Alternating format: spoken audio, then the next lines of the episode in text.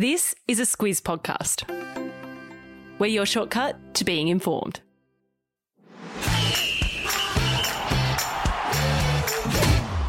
Good morning. This is Sport Today, your weekday sports news podcast that puts you ahead of the game. I'm Martin Gabor. And I'm Lucy Watkin. It's Wednesday, the 22nd of December. In your Sport Today, the Swans are dealing with COVID, more spying in basketball, a breakthrough BMX win, and cricket's genius fan. This is your Sport Today.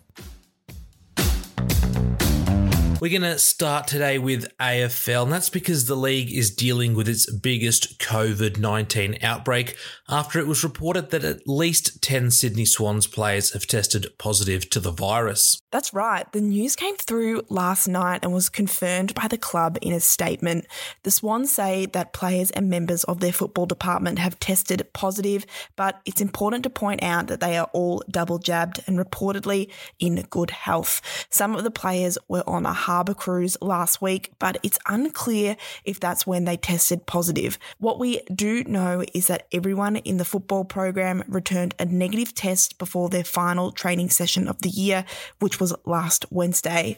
There could be more cases as other players wait for their test results to come back. Yeah, that's right, Lucen. The news came out on the same day that New South Wales recorded 3,057 new COVID 19 cases, which is the most any state has had during the pandemic. The Swans don't expect players and staff back until January 6, so they have time to recover before preseason training resumes. The Swans and crosstown rivals, the GWS Giants, were involved in another outbreak earlier in the year that saw a number of players forced to withdraw from the Derby after they had attended a rugby union match that had positive cases. Yeah, the AFL is still working on its COVID policy for the 2022 season, so you can expect to hear a lot more about this over the next few days. Basketball fans will know all about the spying story involving the Kings and the Hawks from a couple of weeks ago. Well, we've got a new incident, and this time there have been some big penalties handed out. Yep, this one is in the Women's National Basketball League where a coach and a referee have been suspended. Basketball Australia yesterday announced that University of Canberra Capitals coach Paul Goriss was given private video clips of Sydney Uni Flames training sessions by referee Simon Cozier. The clips were meant to be used as a teaching guide for other refs.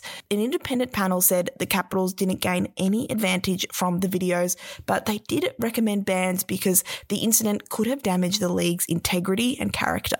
Now, Goriss, he was the Opals coach at the recent Asia Cup. He's been banned from all coaching roles until January 20 next year, while Cozier, he won't referee again in the WNBL this season. The pair, they've got 14 days to appeal the decision. To some cricket now, because there's been an update to Australia's 15 man Ashes squad, with Scott Boland joining the group ahead of the Boxing Day test at the MCG. Gabs, this is big news for Boland, who has played for Australia in limited overs cricket before, but has never played a test. His inclusion in the squad will provide cover for some of Australia's fast bowlers who are either battling injury or are tired after the first two tests. Josh Hazlewood, he's still recovering from a side strain that saw him miss the Adelaide test, but skipper Pat Cummins will play in Melbourne after he was deemed a close contact in Adelaide. Scott Boland's already taken 15 wickets in just two Sheffield Shield matches this season, and he's also somewhat of an MCG specialist given he's played a lot of cricket there for Victoria. Women's Rugby League is in for a big year in 2022 with two NRLW seasons set to be played. And Luce, it looks like there'll be even more footy when we get to 2023. Yeah, yesterday we mentioned how the NRL's new TV rights deal with the Nine Network would see all three men's State of Origin games played on Wednesday night from 2023 onwards. Well, that's had a flow on effect because it means the rep round, which has included a Sunday night men's Origin Pacific tests and a one off women's Origin game, won't be held after next season. Instead, NRL CEO Andrew Abdo says there will be two if not three, women's origin matches every year from 2023. Yeah, I've covered quite a few of these games and they are absolutely worth getting to if you get the chance. And Luce, that brings us to today's trivia question, which is brought to you by the League Live app. Which team won this year's Women's State of Origin match? Got any clues for us? Well, this side, they've won it two years in a row now. Oh, and there have been quite a few streaks in women's origin and interstate matches. So that's a very good clue. We'll bring you the answer later in the show. Those of you who watched the Olympics earlier this year will remember BMX rider Saya Sakakibara. Her Olympic dreams ended in a serious crash in Tokyo, but she's bounced back in a big way back home. For those who don't know the story, Sakakibara had to be taken from the Olympic track after a crash in the semi final. She said she felt disconnected from her bike after that, but it was a happy reunion on the Gold Coast after she won her first elite national title.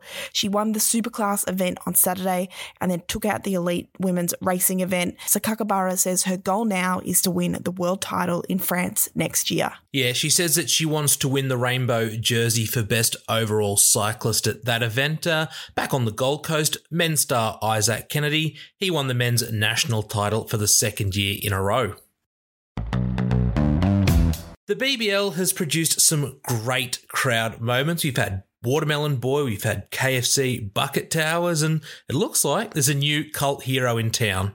Yeah, there wasn't a lot for Brisbane fans to cheer about in their recent loss to the Thunder, but one section of the Gabba crowd was entertained after a video emerged of a young boy doing a Rubik's Cube during play.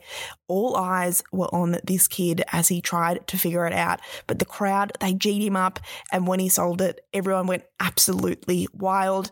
And Gabs, talk about performing under pressure. absolutely. I have no idea how he did it. I just take the stickers off, and even that doesn't work sometimes when doing a Rubik's Cube. I've popped a link to the cube solve in the episode notes. Make sure you check it out. Time for Catch This, where we tell you what's caught our eye or what's coming up. And there's a big night of boxing in Sydney, headlined by Paul Gallen taking on Darcy Lussick. There's a lot of NRL players involved, and it starts on main event at 7 pm. We'll bring you all the results in tomorrow's show. What have you got, Luce? Well, talk about a comeback in the NBA.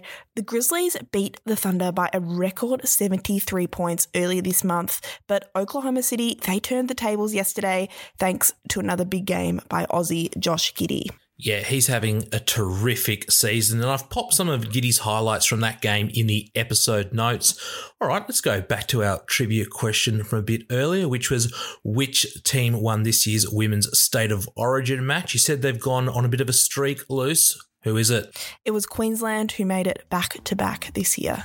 Yeah, they won 8 6 on the Sunshine Coast thanks to a penalty in the final minute. It was an absolute thriller in the rain. All right, we've only got one more show left to go this year. Luce and I will bring that to you tomorrow. Thanks for tuning in today and catch you tomorrow.